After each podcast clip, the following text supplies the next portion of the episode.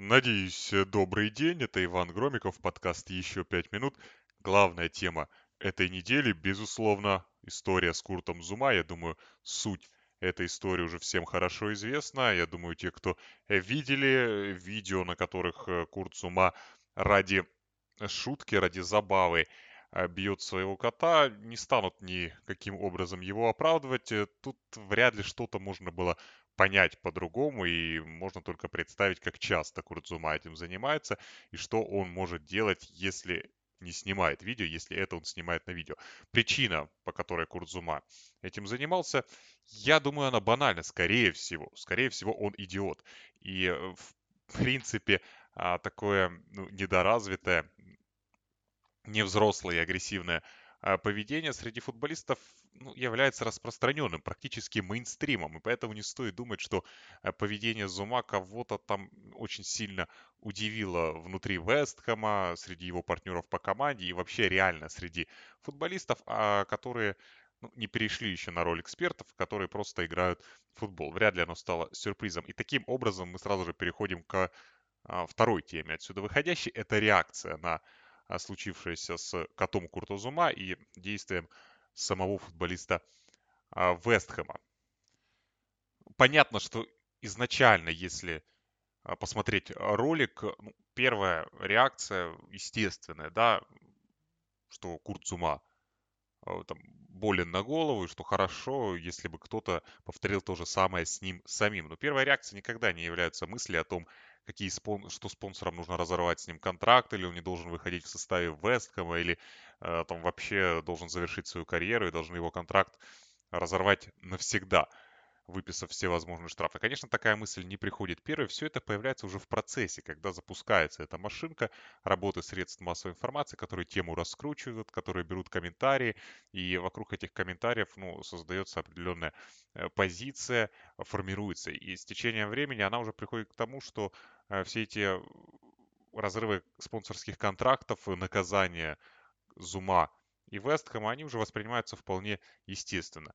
Вестхэму не повезло с тем, что он в тот же день играл свой матч против Уотфорда, и в клубе э, ну, не просчитали на несколько э, ходов дальнейшее развитие событий. То, что произошло, ну, наверняка вызвало отвращение, они выпустили заявление, но не могли подумать, что Курта Зума нужно на время отстранять от игры в футбол. То есть на верхушке клуба э, мысли таких не было, а в итоге доверили это решение Давиду Мойсу, и Мойс выпустил его на футбольное поле в стартовом составе, что повлекло за собой дополнительные беды, потому что именно после этого позиция Весткома стала выглядеть шатко, и некоторые спонсоры, которые, наверное, не сильно дорожили а, контрактами своими с Вестхэмом, они стоит обманываться и думать, что все такие принципиальные и э, поскорее пытаются э, выказать свою позицию.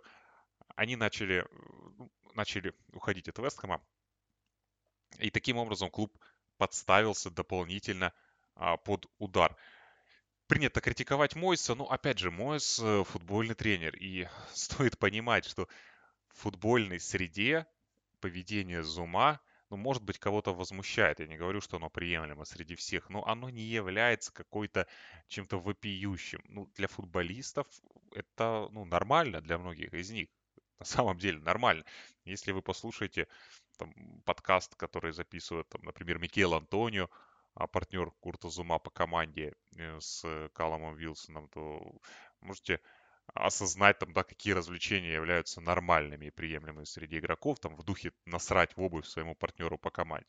Поэтому, если кто-то бьет кота, это, конечно, не круто, и, наверное, не все этим занимаются далеко, но это не вызывает у них такого возмущения. Поэтому они не могли подумать, насколько далеко пойдет эта история, тем более, что тема еще не отработана была средствами массовой информации. Одно дело расизм, там сразу все понятно, или действительно насилие, как в случае с Мейсоном Гринвудом, когда жертвами становятся люди. А вот эта тема, она еще свежая, не отработанная, и поэтому Вестхэм не просчитал дальнейшее развитие событий. Тут э, тоже все понятно. Конечно, всем нужно высказаться по этому поводу, и, как я уже сказал, те спонсоры, которых были контракты с Зума, которых были контракты с Вестом, и которые решили от них отказаться, понятное дело, они это делают на фоне вот этой публичной реакции, когда даже мэру Лондона, когда Гарри Линекеру и всем остальным прочим обязательно нужно сказать о том, что это неприемлемо, и покритиковать Вестхэм за то, что он выпускает Курту Зума в стартовом составе.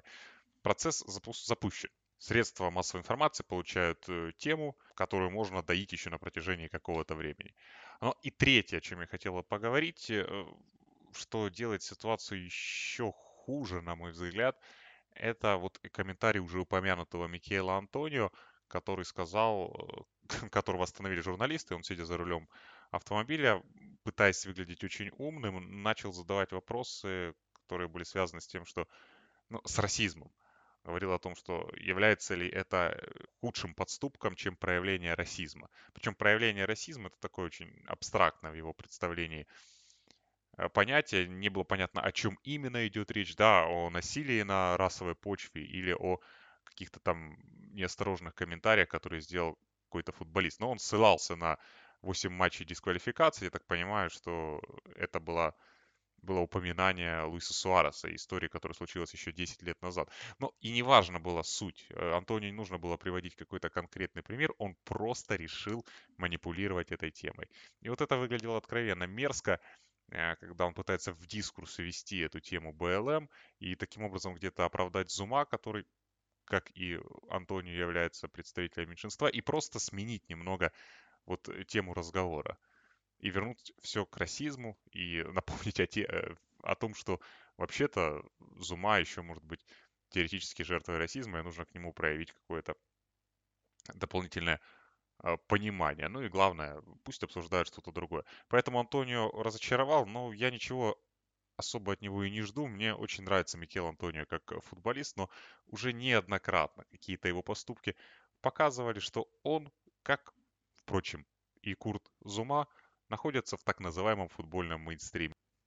На мой же взгляд, ну, тему лучше поскорее закрыть. Курт Зума должен получить наказание, штраф и, возможно, больше штраф, чем двухнедельный. Согласно контрактам, при определенных условиях можно выписывать штраф и на шестинедельную зарплату. Он должен сделать пожертвование фондом помощи животным. Его поведение должно осуждаться. Это все э, понятно и так далее. Но не стоит превращать это в цирк, хотя, мне кажется, в цирк это уже превратилось, и комментарии Антонио вывели всю эту клоунаду на новый уровень.